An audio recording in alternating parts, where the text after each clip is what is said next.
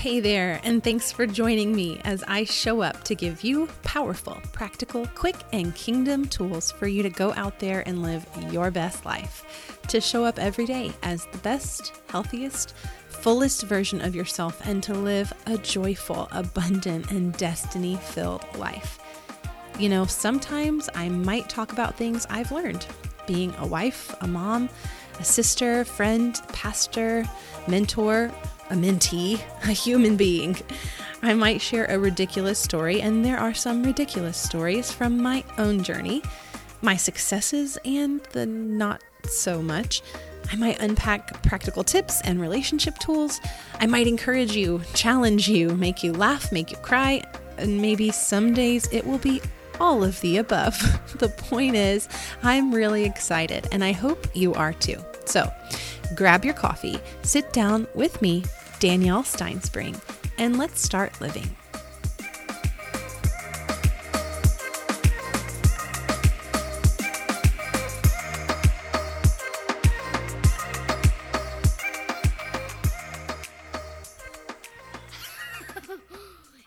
It's nice to see you, Mommy. Well, it's nice to see you today, too, Everett. I just see hearing music. Well, it's because the intro's already over. Come closer to the mic. I love you, Mommy. Oh, I love you, Everett. I can't hear any music still. Yeah, it's because you're done with the intro part. The music is over. Now it's just talking. It's so good to see you. Oh, it's so good to see you. oh, Juliet, do you want to try? Yeah. Juliet's turn. Okay, Juliet's turn. Come here. Can I put this in her ear? Sure. Talk to the mic, Juliet. Um, hi. No, not that. Talk. This. Hello. Oh no, I do it. You guys are doing awesome. Can I do this part? Yeah. Hi, Mommy. Hi, Everett. Nice to see you. It's nice to see you. Oh yeah. Oh, yeah. All right. Say bye bye bye. Bye. No. Turn it off now. Turn it off. Well, I hope you found that as enjoyable and adorable as I did, though probably not because they are my kids. So I think they're pretty awesome.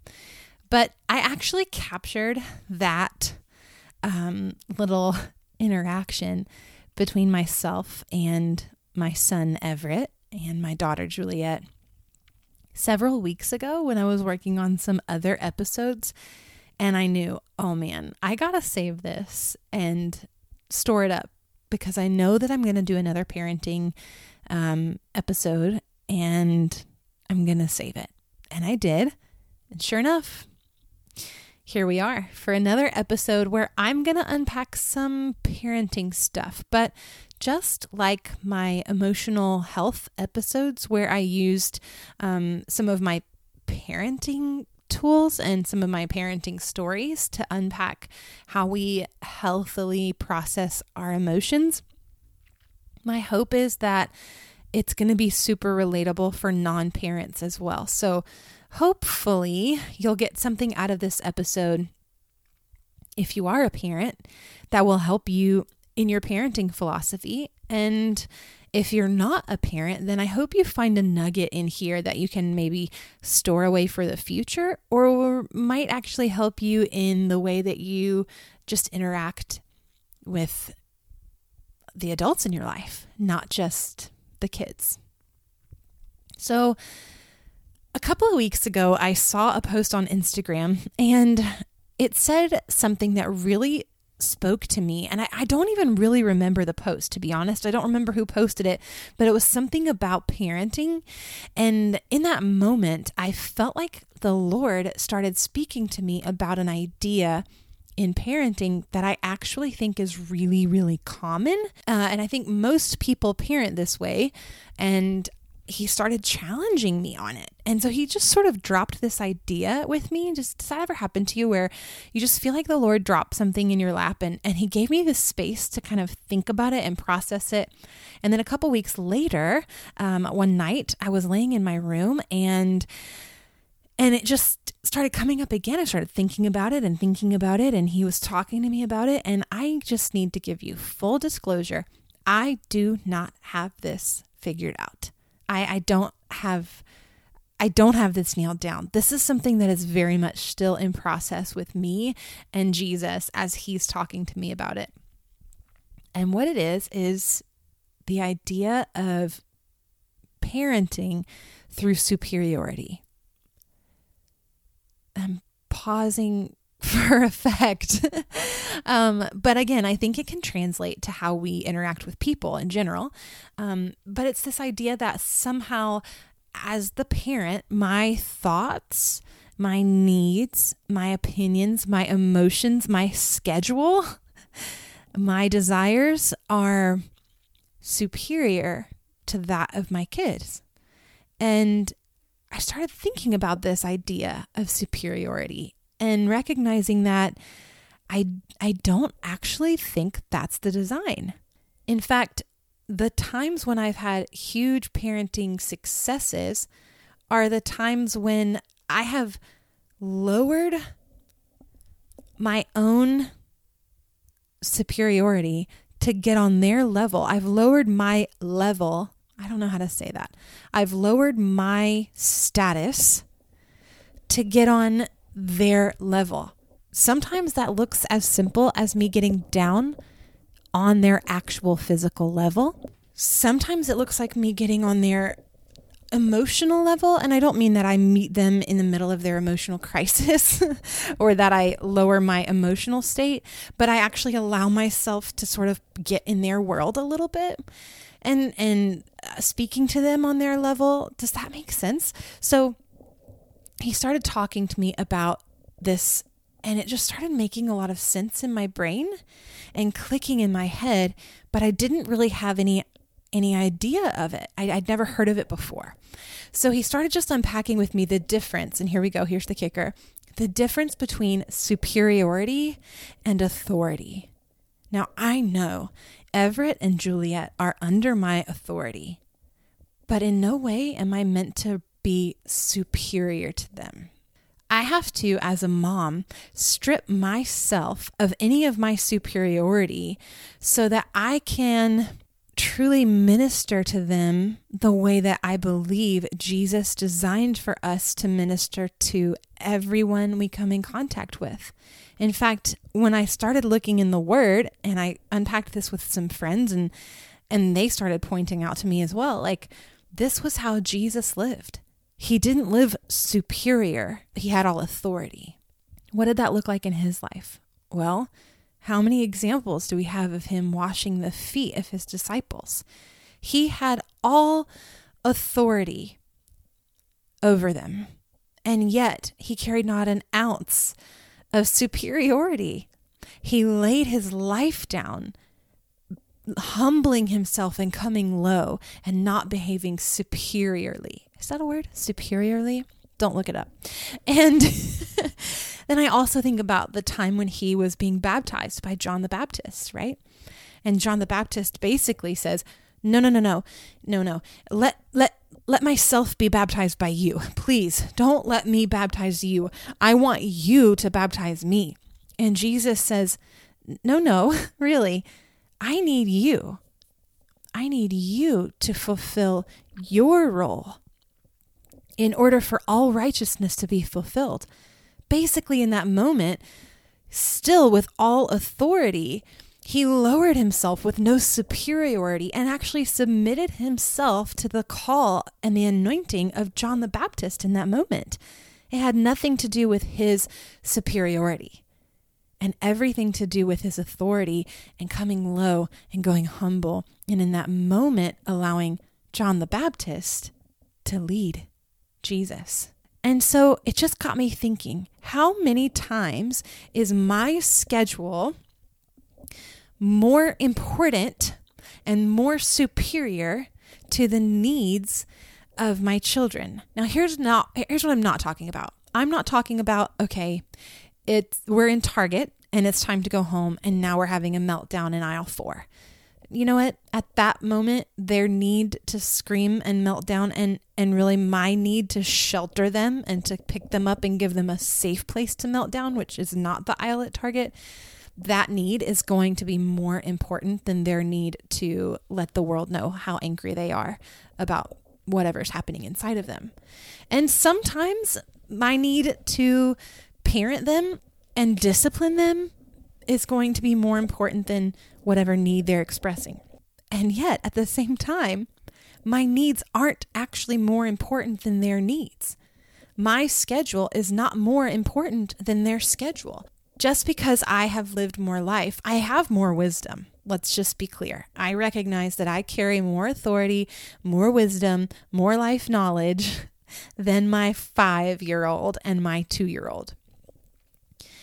But emotionally, their emotional needs are just as important as my own.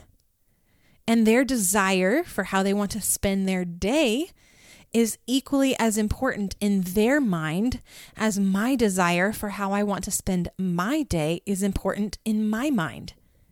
Their need to express themselves is as important as my need for space and time alone. I'm taking my time when I'm saying these words because it's really kind of blowing my own mind, even as I'm unpacking it. So I'm going to let you know one of my favorite, favorite, favorite resources for parenting is a book by Janet Lansbury called No Bad Kids. And so much of my parenting style came from uh, this book and also Loving Your Kids on Purpose by Danny Silk. I cannot recommend recommend them enough for parents and especially um, Janet Lansbury's really kind of aims at the toddler years, um, and it's amazing. And this whole idea of recognizing that their emotions, they have to have a safe place to process that. So, whenever Everett is angry with me, which happens often, he gets mad at me. I'm not talking about a daily thing. We have an amazing relationship, but because so much of parenting a five year old is redirecting and discipline and all of those things, not punishment, by the way, discipline, that's a topic for another day. I'm doing a lot of redirecting, which comes with a lot of disappointment. Actually, no, you can't, you know, paint the wall or you can't use the scissors without my supervision or no, I'm I'm not going to let you have four slices of cake. It's those types of things. And so we have these emotional outbursts over that. And so instead of me shutting those things down, recognizing that right then his need to express how he feels is just as important as my need to express how I feel. And it's my responsibility not to eliminate the needs entirely, but to teach him how to express those needs in a healthy way. My job isn't to make him align himself to my schedule because my schedule is the utmost important. It's to teach him how to manage his own schedule it's to teach him how to see what needs the most attention right now and what can wait. What is the most important thing right now and what can wait. And sometimes that means, okay, here's a perfect example. So, Everett's um, preschool begins with 30 minutes of like center time before they come to the carpet for circle time. So if he is late for school, he's going to miss, you know, 5, 10, 15 minutes of that center time, which is their favorite because it's it's unstructured, I'm using air quotes, unstructured play. And if he misses that, he's really disappointed. So sometimes instead of me putting my need for him to be on time, my need for us to be on schedule above his need to have a sad moment with me in the kitchen or whatever. So sometimes, let's say we're having a difficult time choosing our shoes for the morning, and that might bring some emotional turmoil or some stress or some whatever. Maybe he doesn't want to wear these shoes and I need him to wear these shoes, or, or maybe um, it's turning into a, a battle to get him to stop doing the activity he's doing and get ready to walk out the door to go to school. Well, my need for him to be on time and for us to be on schedule, I can wield my superiority over his need to take his time and get us there on time by strong handing and by using superiority. Or I can use my authority and tell him his choices. Here's your choices.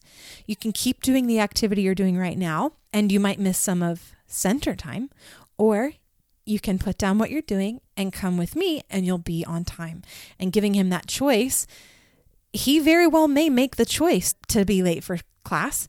And then 30 minutes later, when we get there, he misses his buddies and he walks in and it's now circle time and he's missed all that play time. He's going to be disappointed. And that lesson of being late and missing his favorite part of school is going to be a more powerful lesson than me strong arming him to get him to school on time. Another way this can really show up with me as a mom, this was a really yucky, yucky revelation that I had. So I had this revelation as a mom that really bothered me when I realized that this was part of my motivator and it made me realize like, ew, I don't want to behave like this anymore. I don't want this to be part of my belief system and I had to uproot it. Okay, are you ready? Ew, this is so embarrassing. So Everett went through a season where he was growling. that sounds so ridiculous to say out loud. He did a lot of growling. There was about six months to a year. I mean, it was a long period of time where he was a dinosaur. And so it was his favorite thing to do whenever he saw one of his buddies was to make a loud, roar, you know, screaming, teeth baring. Like he wasn't an aggressive growler. He was a happy growler, but it was the way that he approached people, and the girls in his class, especially, did not appreciate this greeting. And it really kind of freaked him out. And so he started having friends who would back away and not want to play with Everett. And when playtime came around and, and now he's growling or screaming or, you know, making that loud noise, it was difficult because the kids weren't, some kids weren't enjoying that behavior. And so it came to me as a mom this opportunity. What do I do in this scenario? Of course, we told him, Hey, buddy, your friends don't like it when you growl at them. They want you to use your words. But I recognized in myself that there was this fear of him, him not being accepted. And I had to go, okay, I need to teach him that growling at people is not a socially acceptable way to say hello. But he's going to outgrow that behavior. It's an age appropriate greeting for a three year old at the time, but I still need to guide him and teach him. However, it is 100% Everett's decision as a human being to say hello however, whenever, and to whomever he would like. And if he chooses not to say hello to someone at a given moment, or if he chooses to growl at someone, even though I have coached him and told him that that is not okay, it actually is, it, it should always be his decision how and who he speaks to. I had this scenario one time uh, within the past year where we were somewhere and there were some important people. I'm not going to give too many details, but there were some important people uh, in our realm and Everett went into shy mode. He doesn't do it often, he doesn't do it always, but sometimes he decides to get shy. And he had decided that that was going to be a day where he wanted to be shy. And he actually told me on the drive there, he said, Mommy, I'm going to be shy today. And I said, Okay, buddy, that's okay. And I could tell that when these adults, these important, well to do uh, decision makers, were trying to engage with my son, that there was some element of awkwardness on their part when he, at four years old, wasn't looking at them, making perfect eye contact, shaking their hand, answering their questions. They wanted to be impressed by my four year old. And I had already dealt with my own insecurity about how and when and who he talks to, and letting that always be his choice, even from the young age of three years old. And now in this story, he's four. And thank goodness I had dealt with that because I had not one ounce of shame or embarrassment over my son's behavior. He's four and he doesn't have to perform for these people who obviously had this expectation to be impressed by him. This even this desire to be impressed. Doesn't that sound yucky when you say it out loud? And so instead of wielding my superiority and making him talk making him perform, making him rise to the occasion, I allowed him to choose to be shy that day because he had already told me that was how he was feeling and he gets to choose to be shy. And I I as a parent have authority over him, but I'm not superior to him. And my thought about how he needs to present himself is no more important than his own. That's just one example of how many countless times I have wielded my needs, my emotions, my schedule, whatever I deem important above what my kids are saying is important in the moment. And as I started challenging myself to say, okay, I have authority, but I'm not superior to him. That his needs, his emotions, his thoughts, his opinions, his schedule, his desires for the day, his desires for whatever, all of that is just as important to Jesus as all of mine. A hundred percent. And when I started narrowing the gap of my superiority over my child and still recognizing my authority, but narrowing, when I started narrowing that gap, it just was an eye opener of how I communicate with my daughter Juliet and my son Everett, of how my expectations for them began to shift, my desires for them, the freedom that they have, it began to shift. Now I still, I still discipline there are still consequences. None of that has really changed. What's changed has been my mindset in the way that I communicate, in the way that I parent. When I see one of my children having a meltdown, I get to see that as an appropriate need. Are they expressing it in appropriate ways? Maybe not. Sometimes a meltdown on the floor is appropriate for a two year old, and sometimes it isn't. But I see that as a need that they're expressing, and it's my role to help coach them how to express it in a healthy way and eliminating my superiority and the, even the language surrounding my superiority over them. Eliminating that from from our relationship has really been a game changer. And again you guys i am so much in process with this. So so much in process still remembering I am in charge. I am the mom. I have more wisdom. I have more years. I have uh, more self control. I have the ability to regulate my emotions. I have authority, but I am not superior. If this is wrecking your brain as much as it, is mine, can you hop over to Instagram and leave me a comment? Um, even on Facebook, leave me a comment. Let's dialogue. Talk about this difference between authority and superiority. And and those of you who aren't parents, shoot me a comment. I want to hear from you. How are you how do you see this in your own life in the way that you inter- interact with other people? Or how do you think this applies to our relationships with adults? How can we change our mindset from one of superiority? And how do you see that play out in your life? That's all I have for you guys today. And I, I really have enjoyed talking about this. And, and just so you know, there will probably be another episode as I continue the conversation with Holy Spirit and with Jesus and digging more and more and more into the Word and into what He's got for me. But so that you know, eliminating superiority language and just the mindset of superiority from the way that I parent has been a real game changer. And I would love to hear from you if this is blowing your mind as much as it's blowing mine as I'm just unpacking it here with you today. Hope you guys have an awesome day, and I will catch you next time on the Hey There podcast.